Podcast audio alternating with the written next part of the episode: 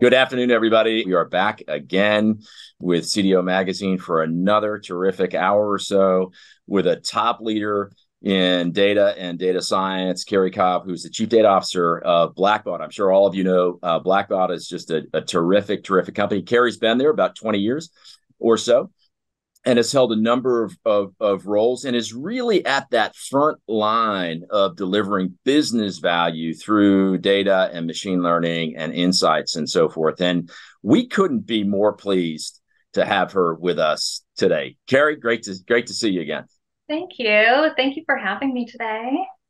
You're very welcome. Maybe just for our our, uh, our audience and, and listeners around the world, I think people know that you know we're uh, in many many countries and have over 400,000 viewers and subscribers at this point. Uh, it's a, quite a big audience, but maybe give somebody give our folks uh, a little bit of uh, your background and insights into who you are. Yeah, so I am a data scientist by trade. I love the beauty that is the technology side of data science, but the creativity, the art, the discovery as well. And so um, I love to just turn every challenge and problem I can find into a mathematical equation uh, and figure it out. It's it's a, a fun time to be in technology. Uh, a, a rapid time to be in technology at the moment. So Boy, you know, it, it sure it sure is, and it just feels like it's accelerating faster and faster. You know, every month, every week. I like nothing I've ever seen in the last 20, 25 years. Yeah. Okay, we're gonna let's let's get right into it because I think you have uh, a terrific background. Maybe tell us a little bit about uh, Blackbaud for the folks who don't know it most of the people will know it, but just to get everybody, maybe just say, hey, this is give us a little bit of background on the company and what you're what you're doing there, and then we'll get into our discussion.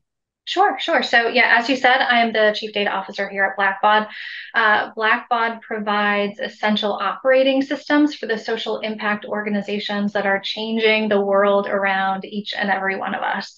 Uh, we believe that the social impact sector can go further and faster as we harness the rapidly expanding potential of AI, but when we do it together and we do it responsibly. So, to that end, we are committed into uh, making AI more accessible, uh, creating powerful AI tools, and then always ensuring that our solutions, our services, are built on a framework of fairness, inclusiveness, reliability, and trust. And like I, you know, said just a minute ago, it's a really exciting time to be in the technology industry, and it's even more incredibly fulfilling when you get to uh, combine that with serving the social good community as well.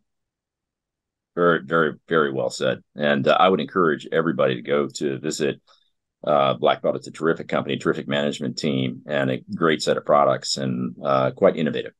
Uh, Carrie, let's let's get into it just a, a little bit. Um, since November of last year, we've had the uh, the introduction of generative AI and ChatGPT and and so forth, and uh, with OpenAI and, and Microsoft, you know, sort of catching a whole bunch of people uh, on their back foot. And recently, we've seen the the rise of Llama, Llama two right? Uh, on the heels of uh, of Llama One, this pace of innovation, this this relentless pace of innovation for folks who are in the technology business you either you, know, you either like to be disrupted or and you're curious or this is not the industry for you but Tell me, how are you as a as a CDO of a, of a public company? How are you dealing with the pace of innovation and uh, and pressure coming down from the board and the C suite and all that kind of stuff? You know, what are we doing on X, Y, Z? and all, all these types of things. Maybe give us give us some uh, some insight into that.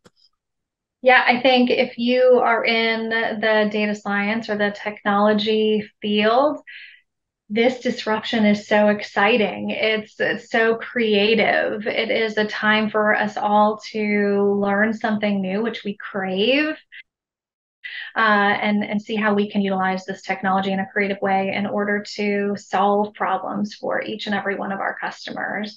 I think it's a it's a time to make sure that this disruption still keeps us in line with our corporate goals and our corporate strategies, and that we're making sure uh, that we always have our eye on that. Very well put. You know, again, if I could push on on on Llama 2 just for for a moment, maybe um, share with our our listeners and viewers around the world how are you all thinking about generative AI within the context of Llama 2? Because I think it's a game changer, right, for for many people. But I just sort of want to get uh, uh, view of that and your view as a, as a data professional. Yeah, I think generative AI in general is going to make uh, you know our solutions more powerful and more accessible to each one of its users. Uh, we just released a storytelling feature within one of our products called JustGiving uh, which allows uh, fundraisers to create their own story why they're fundraising and use the technology to um, you know add in the right tone, the right story to add some creativity and spark to their uh, their story as well. So um, I think it makes everything a bit more accessible. It makes it a bit more creative, a bit more fun as well uh, as we start to utilize some of these technologies and and it, and it also sounds like a bit more uh, personal and, and and intimate. Nothing sells like a video, right? Uh, right. Or, or some content with somebody telling a story. I I, I could not agree, you know, more with you uh, on that, and uh, I applaud Blackbaud on that, and and you and your team. And are how is the uh, the generative AI uh, playing into that? You know, into that that storytelling. Could you give us a little insight without sharing any any secrets, of course?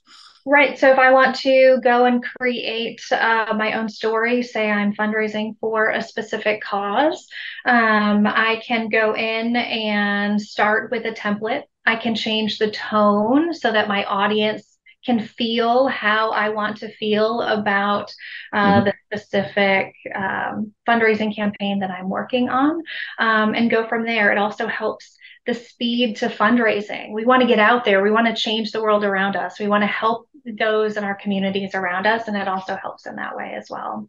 What I'm hearing is a couple things here. Uh, you know, is that it enables it's enabling Blackbaud to go deeper into its core set of products and develop a more intimate relationship and ecosystem with its customers number one and the other thing i think i'm hearing here you'll tell me if, if, if, i'm wrong is that there are some clever tools that are that are helping people you know uh, uh, interact with the generative AI in a very sort of natural way where they can see mm-hmm. the power of it and and the speed of it. Am I am I wrong on that tool part of it and making it easier for people, or am I it's correct? Absolutely there to make using the tool easier along the way.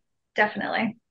Yeah, and I think the reason why we started this, in you know, the, the interview on generative and and on uh, on Llama 2, I think that's a game changer. You know, when uh, when Meta released that, uh, particularly because of the tool aspect. A whole bunch of companies now can say, "Hey, you know, I can I can put this into my products, or my clients can interact with it with with much greater ease." And I think that puts a lot of pressure on the startups in uh, in VC land that we're that we're hoping to do some of this stuff. So um, terrific, uh, terrific intro, and I hope our, our viewers uh, got some value out of that. We'll probably come back to generative in in in a little bit, but I want to I want to ask you. Um, um, maybe uh, to share with us, you know, what is the state of data? Le- leaving Blackbaud aside for, for a moment, you, you've been in this business for 20 plus years, super experienced, uh, one of the leaders. What is the state of data in, you know, in the enterprise client, in the mid in the mid-sized client, the small mid-sized business? And let's get into that a little bit and how that suggests those various constituents will be able to interact with AI and NML and achieve business success. Can you give us a sense of what you're seeing on the state of data? Yeah, I think um, you know AI and machine learning have become so democratized across um, you know product development teams and pushing that out to the user to be able to interact and utilize tools in a much more seamless, efficient, effective way. Um, I also think we're talking about AI in a different way thanks to generative AI. We're talking about totally. privacy. We're talking about ethics. We're talking about our responsibility, um, not only as technology professionals, but humans as well, um, and how we can make sure that we create tools that abide by trustworthy AI principles, that we as humans push for that in the things that we consume or purchase. Um, I love that the conversation is very focused on trustworthy AI and and our responsibilities. On behalf of all of our listeners and uh, the board of CDO Magazine, I want to thank Carrie Cobb for a fantastic session with us today, and we look forward to seeing her again in the future. Thanks, Carrie. Thank you.